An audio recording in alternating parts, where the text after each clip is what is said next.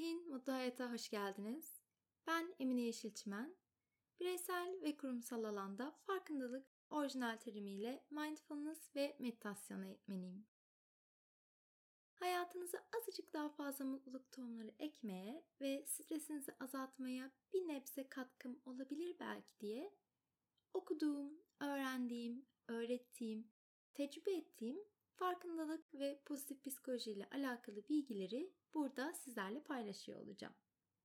Bugünkü konumuz zihnimiz ve bedenimiz arasındaki ilişkiden ve dış görünümümüzün ötesinde bedenimizle doğru iletişimde olmanın kişisel farkındalığımız ve stres üzerindeki etkileri.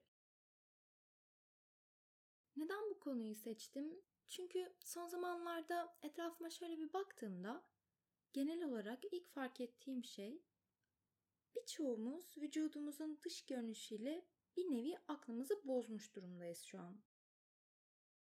Özellikle bu vücut geliştirme spor salonları ya da beslenmeyle alakalı, sağlıklı beslenmeyle alakalı birçok bilginin de ortada daha fazla dolaşmasıyla sürekli ne kadar sağlıklı beslendik, ne kadar kilo verdik, kaç kilometre koştuk, ne kadar kas yaptık, ne kadar yağ yaktık. Hep bunlarla ilgiliyiz. Ama bir o kadar da uzağız içinde bulunduğumuz bedenden. Çünkü içimizde neler olup bitiyor, başımız ağrırken, midemize kramp girerken, bedenimiz neye tepki veriyor ya da aslında bize ne demek istiyor bunları göz ardı ediyoruz. Halbuki bütünsel anlamıyla sağlık söz konusu olduğunda en son atlayacağımız şeyler. Ya da boyum daha uzun olsaydı, gözüm renkli olsaydı, belimi incelteyim, popomu büyüteyim, kas yapayım derken sağlıklı olmamızı ve bedenimizin bize özgürce hareket etme fırsatı vermesini pek de düşünmüyoruz. Aslında ben bunun biraz da günümüz toplumunda yaratılan ideal beden algısıyla alakalı olduğunu düşünüyorum. Çünkü şöyle geçmişe doğru da bir baktığımızda hayatımız boyunca birileri tarafından oluşturulan güzellik tabularına maruz kaldık.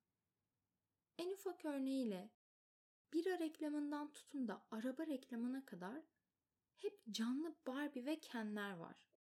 Böyle fındık burun, dolgun dudaklar, ince bel, yuvarlak kalçalar ya da kaslı geniş bisikolata erkekleri. Haliyle sürekli buna maruz kaldığımız için aklımızdaki beden ve güzellik algısı bu şekilde oluşuyor ve bir şekilde içimize dönmeyi unutturuyor bize. Gerçi son zamanlarda bu kalıplar biraz yıkıldı. Victoria's Secret bile büyük beden mankenlere yer vermeye başladı. Bunu takip eden çok fazla marka var. Bunu takip eden ya da bu akıma uymaya çalışan çok güzel örnekler de var. Ama yine de gidilecek bayağı bir yolumuz var bence. Çünkü hala daha bu görsellerin etkisi altındayız. Mesela geçen gün Instagram'da bir influencer takipçilerinden birinin attığı mesajı paylaşmış. Mesaj şu. O kadar spor yapıyorsun, meğerse kiloluymuşsun. Yahu sana ne? Bu da çok ayrı bir kafa yapısı. Çünkü hala spor yapmayı, kilo vermek ve güzel bir bedene sahip olmak sanan büyük bir kitle var. Ve çoğumuz da fiziksel ya da ruhsal olarak sağladığı yararı atlıyoruz ya da önemsemiyoruz. Halbuki hiç şöyle insanlar görmedim. Düzenli spor yaptığımız zaman düzenli olarak endorfin hormonumuz da yükseliyor o yüzden vücutta ağrı kesici etkisi var. Kendimi daha iyi hissediyorum. Ya da anksiyetemi düşürüyor. Daha huzurlu hissediyorum dediğini kimsenin görmedim.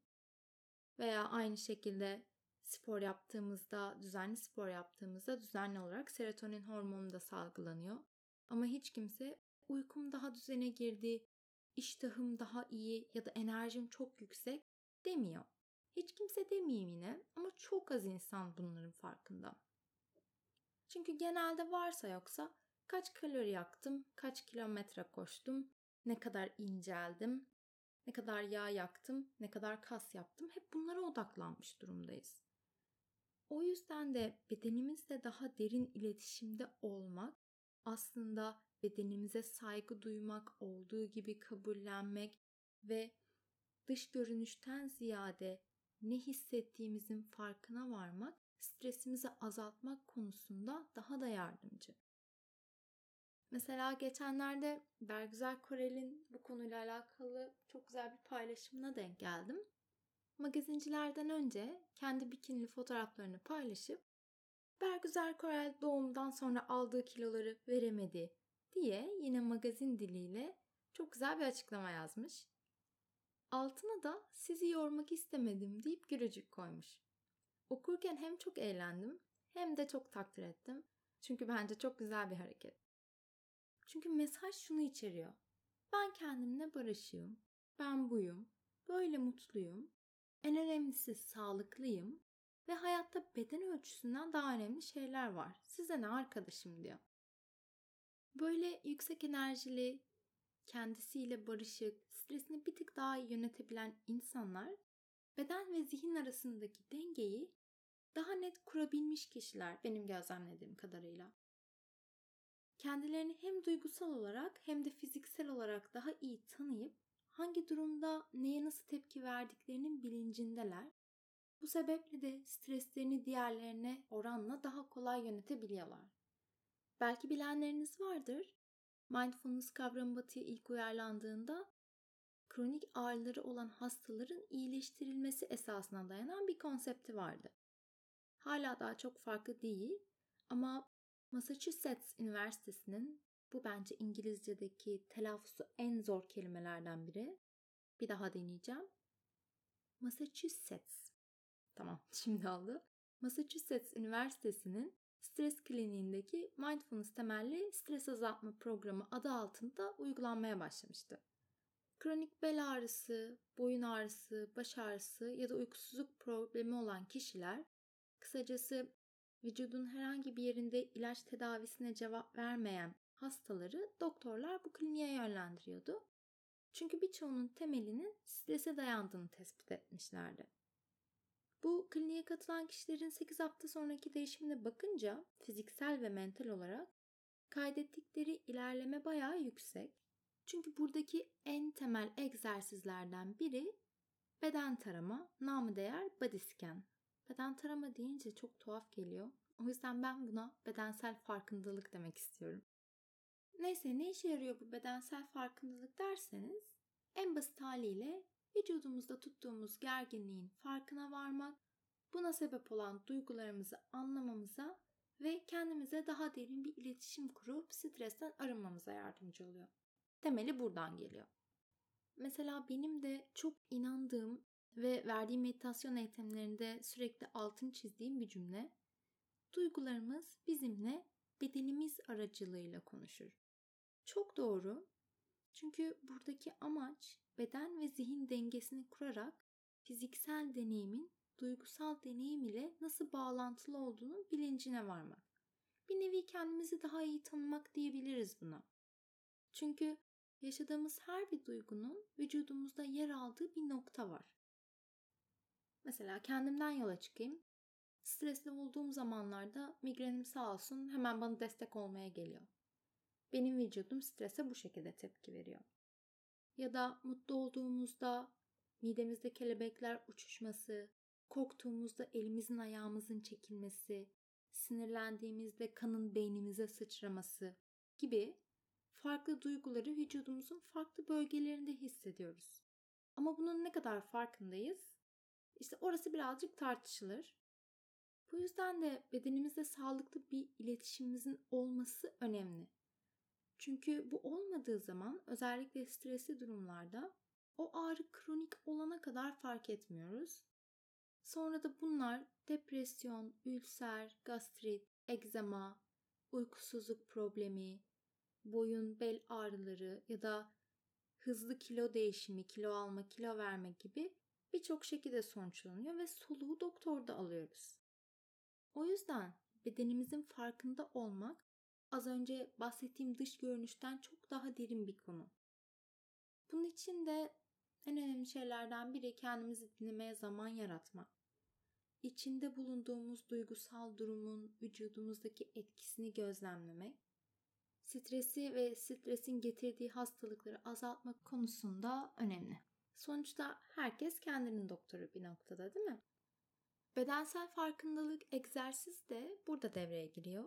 Aslında bir tür meditasyon, rahat bir ortamda sırt üstü uzanarak vücuttaki fiziksel duyularla ilgilenmeye odaklı bir meditasyon bu. Dikkatimizi sırayla vücudumuzun belirli bölgelerine yoğunlaştırıp vücudumuzdaki duyulara ve beraberinde gelen duygulara odaklandığımız bir tür. Burada çok fazla detay verip sizi sıkmayacağım. Çünkü bu bölümden sonra yönlendirmeli meditasyon paylaşıyor olacağım bununla ilgili. Neyse ben stres kliniğine geri döneceğim. Çünkü burada dikkatimi çeken birkaç tane örnek var. Vaktinde buradaki 8 haftalık kursa katılan kronik boyun rahatsızlığı ve uyku problemi olan hastalardan birinde bedensel farkındalık meditasyonu esnasında şöyle ilginç bir durum ortaya çıkmış. 54 yaşında 5 çocuk annesi bir katılımcı 4 hafta boyunca beden tarama meditasyonu yaparken hep boynunda takılı kalıyor ve burada bir blokaj hissediyor. Eğitmen de ilk olarak nefesini bloke hissettiği bölgeye yönlendirmesini ve verdiği her nefeste rahatladığını hissetmesini öneriyor. Tamam kadın bunu deniyor. Bir tık daha rahatlıyor. Ve daha rahatladığı için de vücudunun diğer bölgelerine daha net odaklanabiliyor. Ve önceki seanslarda fark etmediği bir şeyi fark ediyor. Vücudunu tararken daha önce genital kelimesini aslında duymamış.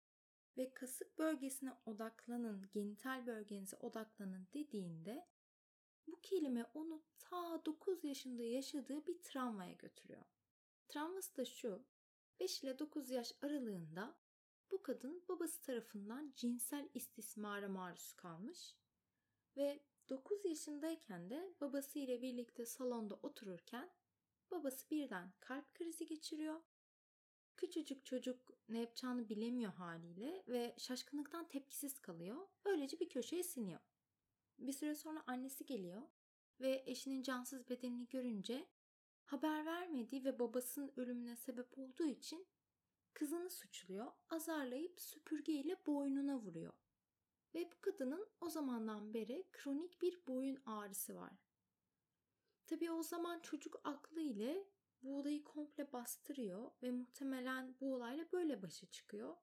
Ama hayatının geri kalanında hep stres kaynaklı kronik boyun ağrısı dışında hipertansiyon, ülser, damar tıkanıklığı, uykusuzluk problemi hep böyle problemlerle uğraşıyor. Tabi bu durumun farkına varması da bedeniyle daha derin iletişime geçtikten sonra gerçekleşiyor ve bunu fark ettikten sonra psikoterapistine bu durumu açıklıyor ve terapi esnasında bu konuya daha fazla odaklanıyorlar. Hatta terapilerini haftada ikiye çıkartıyorlar. Aynı zamanda 8 haftalık stres kliniğindeki kursuna da devam ediyor. Ve bu 8 hafta sonunda şöyle bir raporu var.